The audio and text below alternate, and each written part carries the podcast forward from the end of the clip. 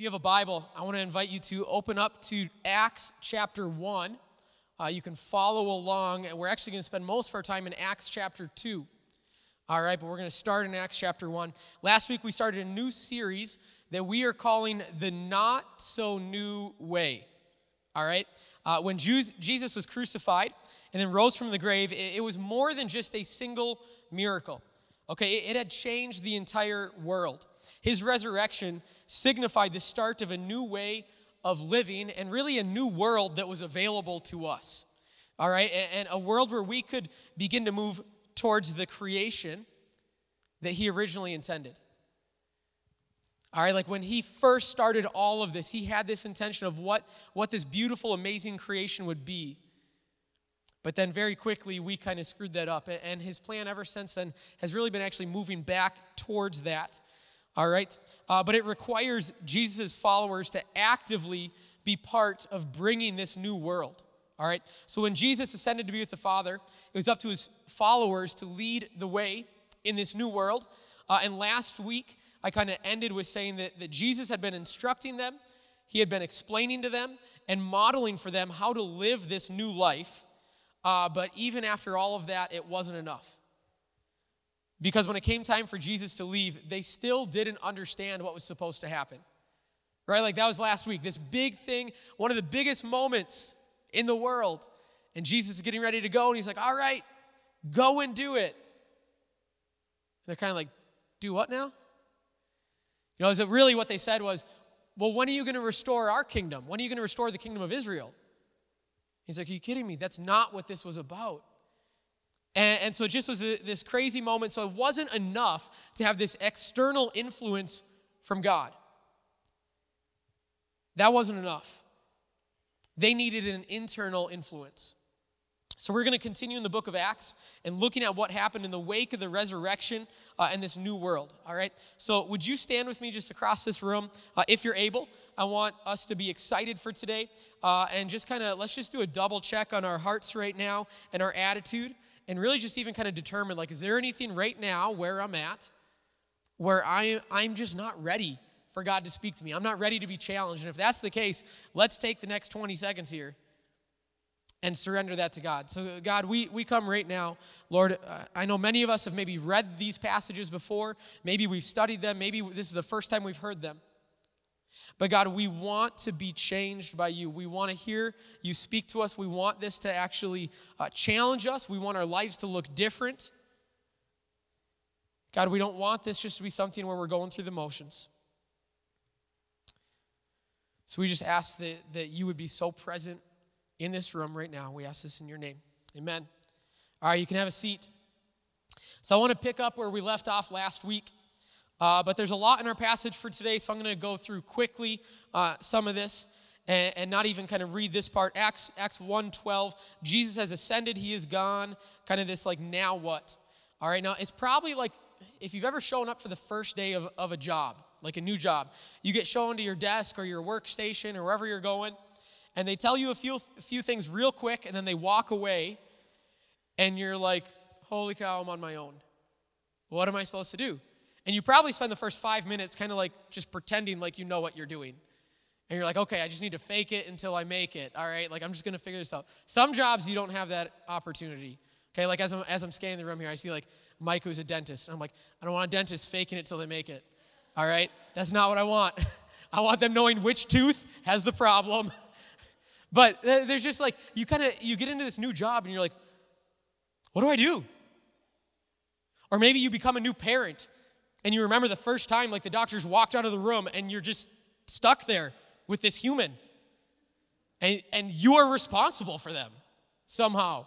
And, and it's just like those moments where you're like, wow, what is going on? And, and this is kind of what I see with the disciples. Like, Jesus leaves, and they're like, oh, wait, like, he's gone. This is on us now. All right, so what they do is they go back to the place where they were staying. They go upstairs. Uh, verse 14 in chapter 1 says this Here are the names of those who were present Peter, John, James, Andrew, Philip, Thomas, Bartholomew, Matthew, James, son of Alphaeus, Simon the Zealot, and Judas, son of James. All right, could you imagine being one of the 12 disciples and your name is Judas? You have the same name as the other guy in the 12 that just almost ruined everything. Like the rest of your life, you introduce yourself as, Hi, my name is Judas. No, not that one. Like that's just like, okay. I just, every time I read this, I feel so bad for that guy. Okay. Goes on, says this, verse 14. They all met together and were constantly united in prayer, along with Mary, the mother of Jesus, several other women, and the brothers of Jesus. Constantly united together in prayer. I would say that's a pretty good way to start. If you don't know what to do and you feel lost, that, that's a good way to start. No doubt they were also spending large amounts of time uh, in the scriptures looking for their place and kind of what they should be doing. Right? Jesus had just gotten done, the 40 days after he rose, he had gotten done teaching them through the scriptures and saying how everything pointed to him. So I'm sure in this time, they are constantly going back and being like, okay, that was mind blowing what Jesus taught us. We need to go back and like make sure we understand that. And they're digging through that, they're looking in there. All right? Uh, and well, whether it's from Jesus showing this to them or they see it as they're digging in, they realize it is time to replace Judas. Twelve disciples were chosen because Jesus was using them as an example of restoring the 12 tribes of Israel. Right? It wasn't just like 12 is the best number, there was a purpose to that. And it's hard to represent 12 tribes with 11 guys. So they spend the next few verses in the chapter kind of doing this. Uh, and this is important because what we see here is the start of a theme that is nonstop in the book of Acts. And, and we would be making a mistake if we miss this theme. Like, I want you every week after this to kind of be thinking through this lens even a little bit. Uh, and what that is, is this like, when terrible things happen, like Judas's betrayal, when tragedies strike, when things seem to kind of blow up and not go the way that you think it should, God's plans are still moving forward. All right, and they are not derailed by what we think are unexpected situations. Okay, so realize that in your life as well. Like when crazy things happen, God's plans are still going forward. Now, this doesn't always mean that, that He even created that situation, but it means that His ultimate plans will not be stopped, cannot be stopped. All right, and this shows up time and time again, and it's something that we need to kind of learn and adopt into our lives as well. Uh, but even as we're, as we're going through the book of Acts, uh, and then just as we are, are, are living this out, we need to understand that, that this does not derail God's plan. So Judas betrays Jesus. Judas dies, but God's plan will move forward. So they go through this process. They choose a few men, uh, and then they see it as God basically makes the ultimate decision uh, in this situation. And this brings us to the first big thing to happen to the disciples after Jesus had left. Acts 2, it's Pentecost. All right, so this would have been the festival of weeks or Shavuot, which is a Hebrew for weeks. Pentecost is the Greek name, which just means like 50, 50 days. All right, so uh, Shavuot celebrated the day that God gave the Torah to the Israelites. All right, and they were commanded to travel back to Jerusalem to celebrate this festival. So this is all happening about 49 or 50 days after Passover, Easter, uh, things like that. Now, 400 years earlier, or so. Israel was broken into two countries. You had Israel and you had Judah. And then those countries, they are not following God. And you have other nations, Syria and Babylon, that come in and they destroy those countries. They take them over and they, they take captive everybody and, and they bring them to other places all over. All right, so God's people that were once like together in this one place, this one group, are now spread out all over the place. All right, they're taken into captivity. Then they slowly come back. And some didn't come back, some just kind of stayed where they were, some moved to new places. So this resulted in the Jewish people being all over, all right, not just in one country anymore. And when festivals and celebrations like this happened, you had Jews who were traveling back from all over to celebrate this. All right, so that's kind of the picture that we have here at Pentecost. So at this time, the city would be larger than normal. It would have swelled with all these people coming in. Like I think back even, uh, man, I used to go down to St. Paul for like the state hockey tournament. And you go into that area, or you go down there during like the state fair. You go to these times where you have people traveling from all over for something, and it's just crazy. And you're like, why did I come down here? You know, and the worst is when you actually like are in that area and you're not even there for that purpose. you're like, it's just ruining my life. And like, so you can just imagine Jerusalem is just swelling with all these people, and they're from all over. And this has been generations that they've been removed in in other countries. So they are speaking different languages. They now have different cultures that they are bringing together. All right, so all this is going on. Uh, what better time for God to start this new plan than when all these people are coming back together?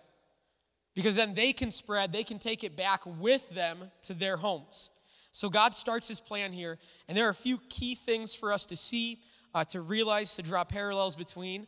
Uh, and there isn't really a great order to do this in. So I'm going to read through this chunk, this Pentecost, uh, and then I want us to just kind of walk through a few of these verses, all right? So it says this Acts 2, verse 1. On the day of Pentecost, all the believers were meeting together in one place. Suddenly there was a sound from heaven like the roaring of a mighty windstorm, and it filled the house where they were sitting. Then what looked like flames or tongues of fire appeared and settled on each of them. And everyone present was filled with the Holy Spirit and began speaking in other languages as the Holy Spirit gave them this ability.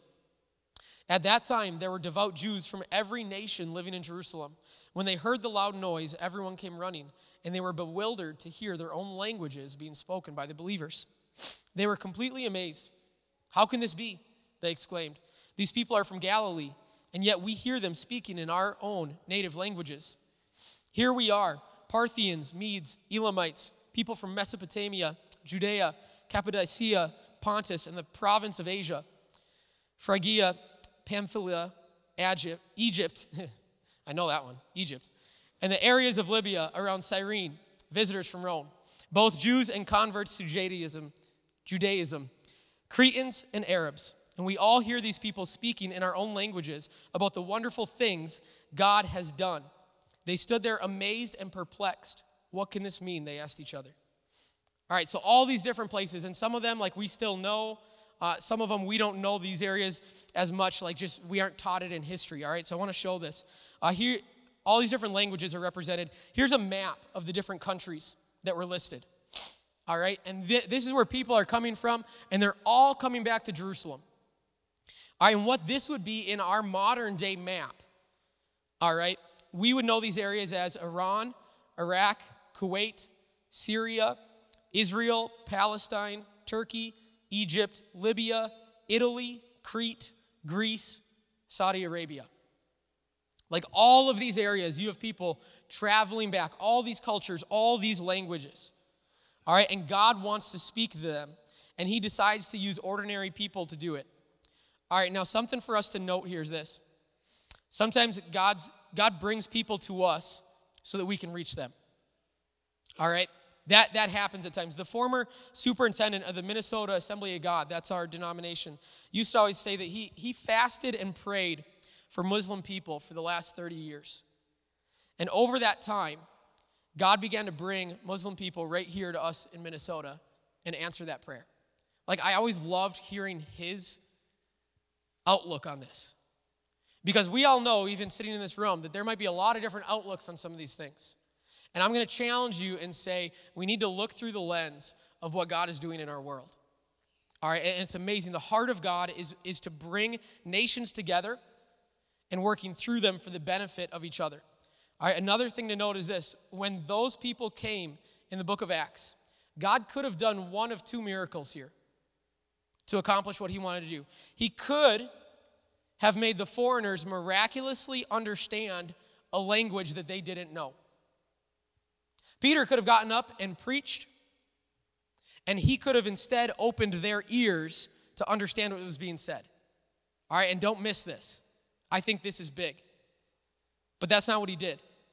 When presented with these options, God instead chose to stretch his people change his people, challenge his people to reach the outsiders right where they were at. He didn't change them, he changed his people to reach them. And I, I think that's amazing. When we reach cross culturally, it is important that we are willing to change and meet them where they are. All right? I love this. All right, so I want us to see a parallel here of what God is doing uh, in regards to his big plans.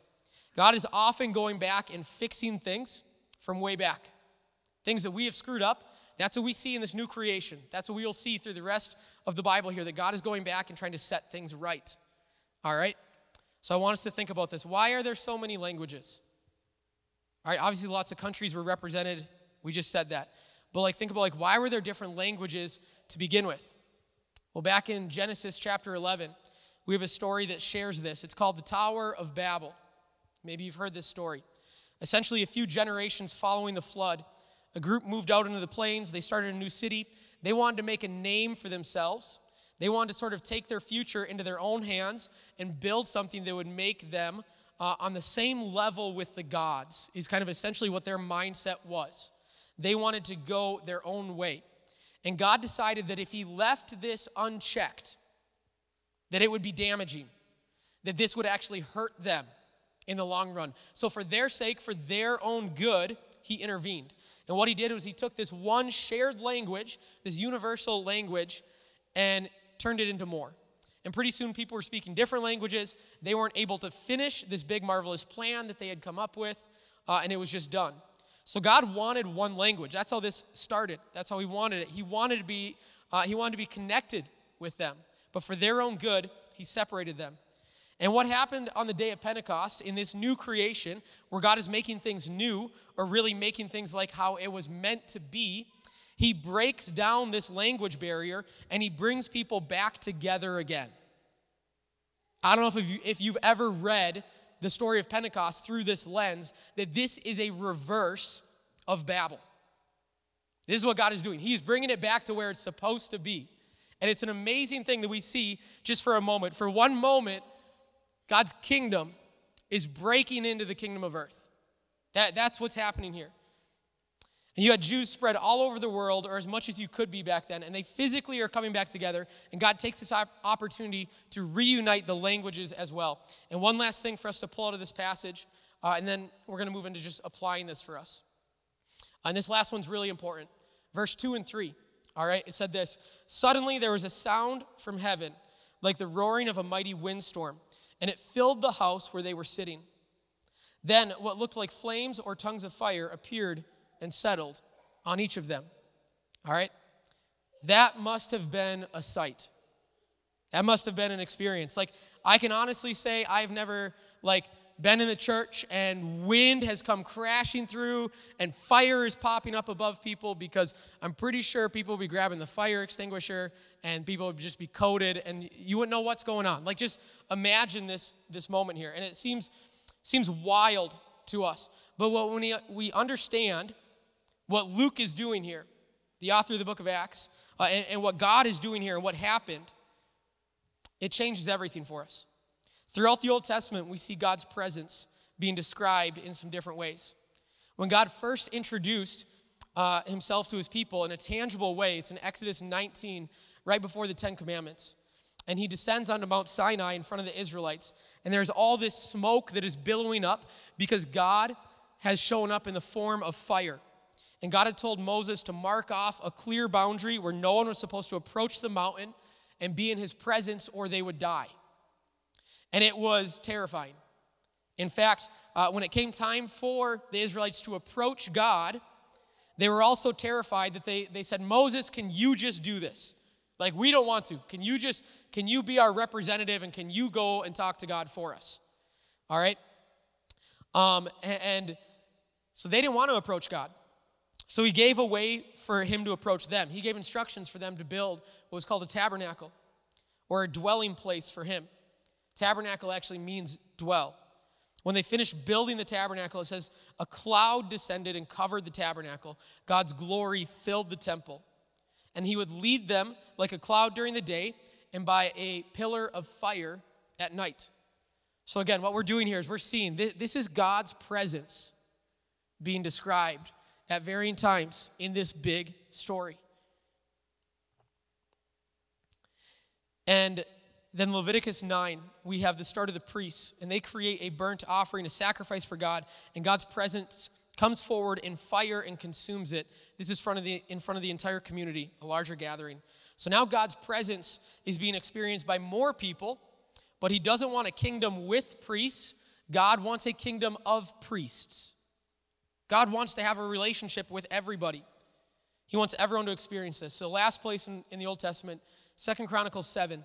Solomon builds the temple, that will replace the tabernacle. And when it's finished, fire flashes down, burns the sacrifice, and God's presence fills the temple.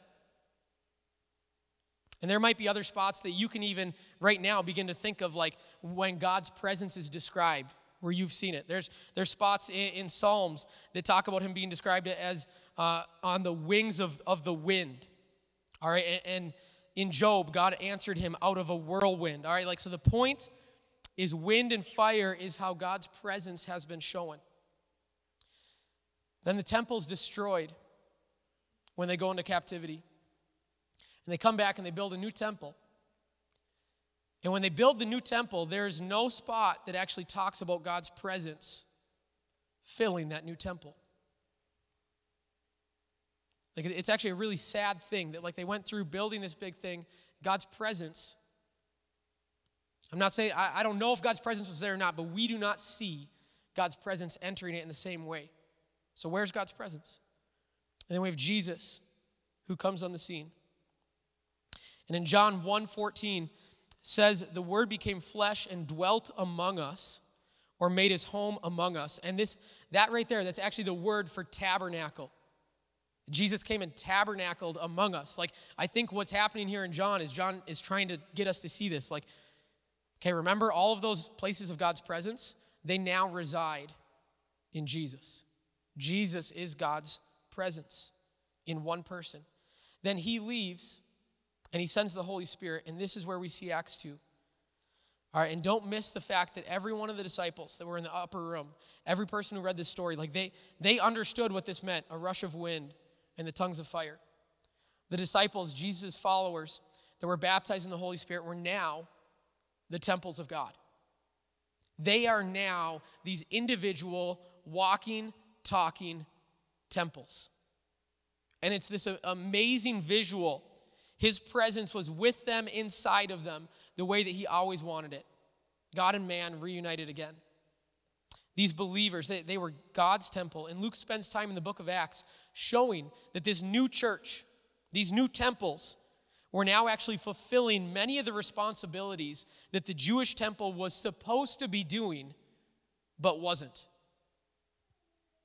That, that's part of the beginning of Acts here. Luke lays this out. We don't always see this, but he is showing them taking care of certain people, doing certain things in a way that the temple was supposed to, and they weren't. So we see this massive shift in Scripture where now we are that temple.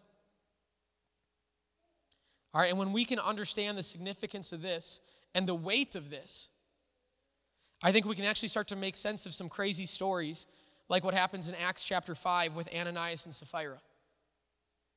All right? Two of Jesus' followers, part of the early community, they sell some land and then they agree hey, let's not give all the money, but let's say that we're giving all the money. So they go to Peter and they say, here's the money from the land. Actually, Ananias does that. And Peter can see through this. It's not just that Peter sees through it, it's, that the Spirit is, is working through Peter. And this moment, we see Ananias drop over dead. And then his wife comes in and they're like, Is this how much you sold the land for? And then she lies and she drops over dead. And at face value, you're like, I have lied in my life more than once. Uh, why did they drop over dead? Why am I not dropping over? Like, I mean, could you imagine how honest of a culture we would have if when you lied, you just died? It'd be crazy. But when we understand that what, what God is doing here, the Spirit is doing, is that they are the temple. And we can think back to stories in the Old Testament when people approached the temple incorrectly, when they went about it their own ways instead of following what God had for them. They died. When people approached God's presence in the wrong way, like there was this holiness that was there, and we don't really always understand that nowadays. But what, what's happening here is God is saying, you need to understand the weight, the responsibility, the importance of you being my dwelling place. And that absolutely happens in Acts 5. Because it says people were terrified But it also says they had great respect and they, they, they, they longed for like this community, but they were kind of at the same time like terrified of joining this community because it was like, wow, to join that, to join that, to have God's presence in me is a big responsibility. I, I don't think we carry that same weight anymore. And I think that's, that's a mistake for us to understand what that holiness means.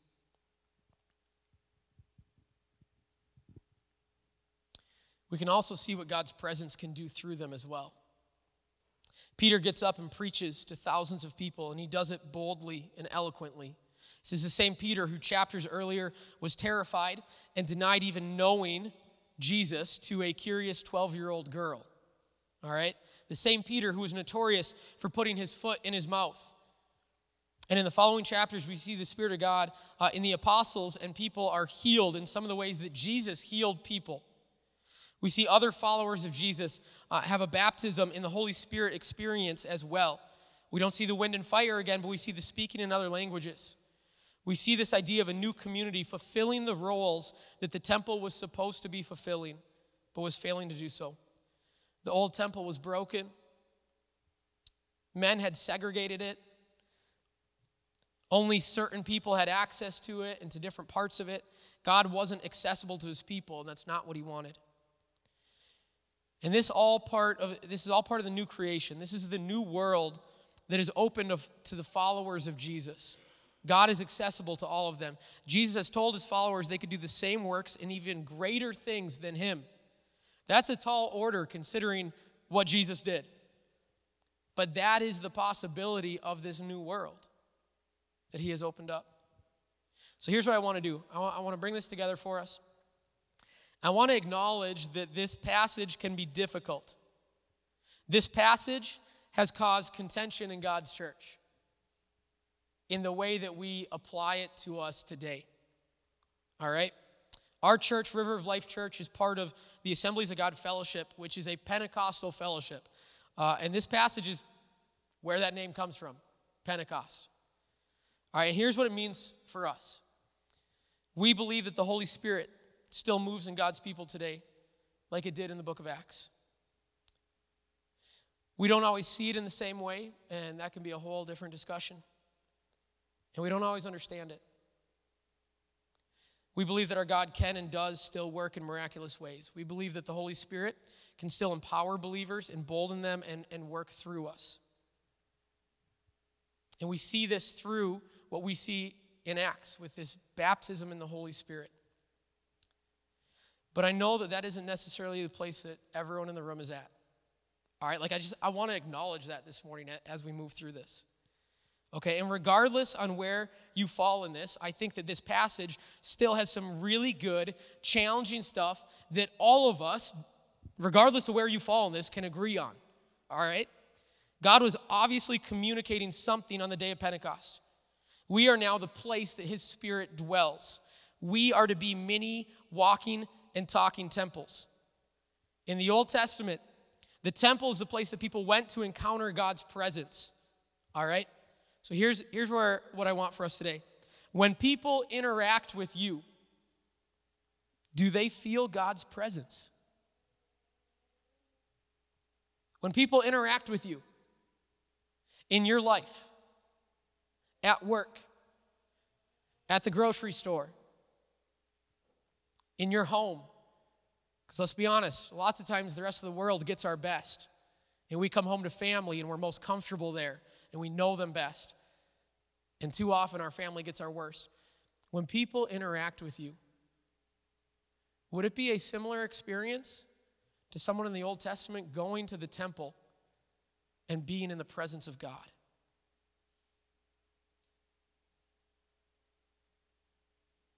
I mean, there's a bunch of people that, and I'm going to say that they, they call themselves Christians, but that, and some of them are. And I just, I don't even, I don't even like being around them. Like, I don't even want to be in their presence. I don't even feel like just a good person presence, let alone the presence of God when I spend time with them. And I know that there are times where people are around me and they walk away and they are not walking away being like, wow, something was different about that interaction. Like, think about how heavy of a question this is. God's presence isn't kept in a special room, it doesn't stay here in this room. And I don't think that this is where his presence, like, is, is kept and you come to church and you get a refill of God's presence and then you go. Like the church is not a gas station with deep reserves of God's presence where you come in, you're filled, and you leave. Do you want to know why God's presence is here today? Because you are here today. Because God's presence resides in his followers. Where two or three are gathered, I will be. It's like I, I, think we have the we get this wrong idea of coming into this like special room and and this is where God is. So okay, I'm, I'm I need His presence, and then I can take it with me. But if my week starts getting tough, I better come back to this room. I've had times where people have shown up throughout the week, and I let it happen because I'm like, oh yeah, you want to go pray? That's great. But like I always kind of stop and wonder, like, what what's the thought process here? Some of that could be fine. Some of it, eh, it might not be healthy. And then we bring God's presence back out into this world. So I want to challenge all of us. Are, are you going after God? Are you pursuing God? Are you walking in relationship with Him and in connection with Him in a way where others feel God's presence when they are with you? I want to live my life the way the apostles lived. I want to interact with people the way that they did. And whether you are Pentecostal or not, no matter where you fall in this, are you going after God and growing in God and looking for more and more of God like they were on the day of Pentecost? So, my challenge today is not necessarily to be like, you must believe the way that I believe. My challenge, and I think that this actually will take care of many other things, is just what does your pursuit of God look like? Because I've met people who are Pentecostal and they're like, well, I've, I've gone after God and I wanted this and it hasn't happened. And, and I'm like, okay, well, are you going after God? Are you pursuing God? We don't understand God's timing. We don't understand God in, in all these different ways. And that can be a difficult thing. Are you pursuing God? Are you going after Him? Because I think we can all agree that we should be bringing hope and light to the world like they did on the day of Pentecost. All right, so I want to challenge our church to go after God like you never have before, to seek His Spirit, to seek understanding, to devote yourself to prayer, to ask God to fill you up with His Holy Spirit so that your life overflows with that Spirit and with His love. You have an opportunity to bring God to people that are far from Him. When the Holy Spirit is present in your life and you are present in their life, then God is present in their life. So, this is what I want live your life in such deep pursuit of God's Spirit that others can't help but want more of God because of your presence in their life.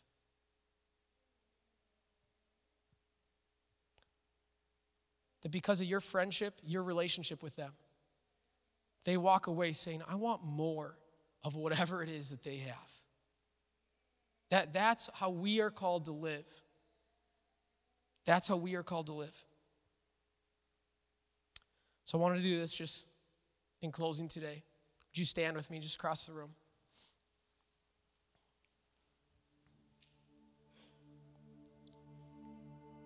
I love that tonight we have an opportunity to go after God. I mean, we have an opportunity to go after God every second of every day. But I think for some people, we, we get so caught up in what's going on in our life and all the things that are expected of us. And even Sunday morning, like I don't get me wrong, I love Sunday morning. I do. But even as I'm preaching here, I'm sitting here and I just watched the clock turn from 11:22 to 11:23 and there's this thing inside of me that is like hurry up, get done. People have lunch, they have places to go. And at times, I, I think it's, it's okay for us to have a, a time frame. And I think it's okay for us to say, okay, at other times I need to slow down. I need to not look at my watch, not look at the clock. But right now, I want I want each of us just to kind of find the spot. Like, where are you at? What does your pursuit of God look like? And this is not a meant to be a theological question or a doctrinal question. This is about like, are you wanting more of God?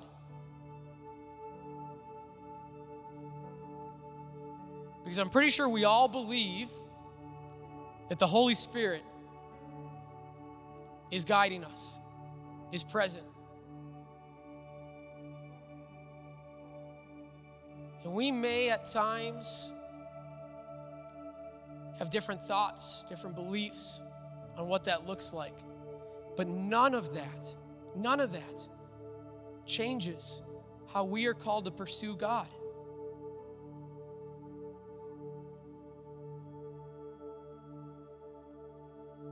I think when you pursue God, the more you do it, the more you want to do it. The more the people around you do it, the more you want to do it. Like it just becomes this contagious thing.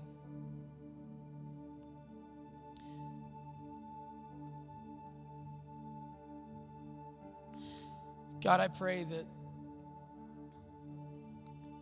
Lord, that this would not be something where we are just checking boxes, where it's something where where we just think, oh, I, I need to do this in order to uh, have the life, have the eternity that I want, or anything like that, Lord. There, there's so much more in the right here, right now that you have for us. God, I pray that your Holy Spirit would be here. Lord, that your Spirit would fill every single one of us. God, that we would be this dwelling place for your presence. God, that there would be an abundance, an overflow of this. That as we go into the world, as we interact with people, that, that they would just know something is different about them.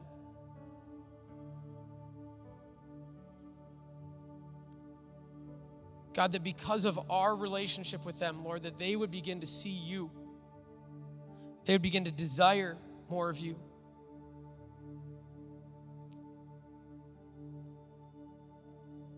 God, I pray for our interactions this week.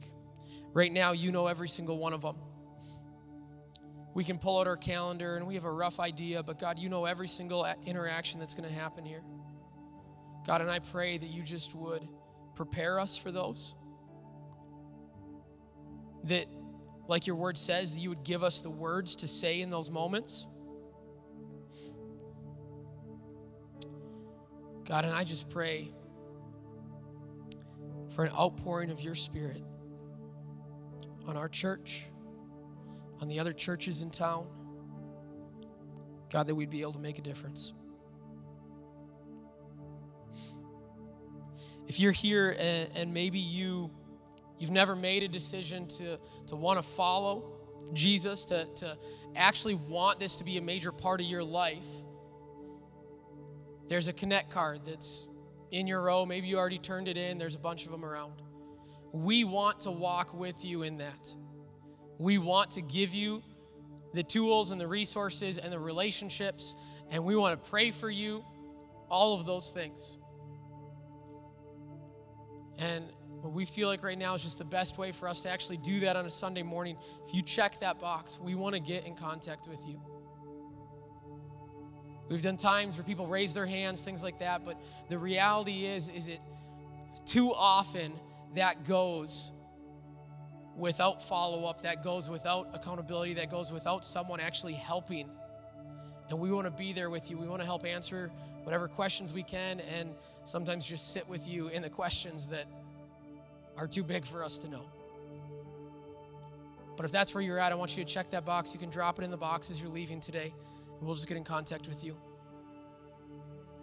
Otherwise, I just quickly want to want to just pray a blessing over us. And I want each one of us to just be in this spot, even just what I was just saying, that that would be your prayer for your life this week as you go and you interact with people. God, give us a sensitive heart. Give us ears to listen. Give us your words, not ours. God, that your love would shine through. God, and we are believing that even this week, even today, that there would be relationships that would grow because of our, our passion, our excitement, our desire for you, and our pursuit of you. That would spill out onto anybody that we come in contact with. Jesus, we ask that in your name. Amen.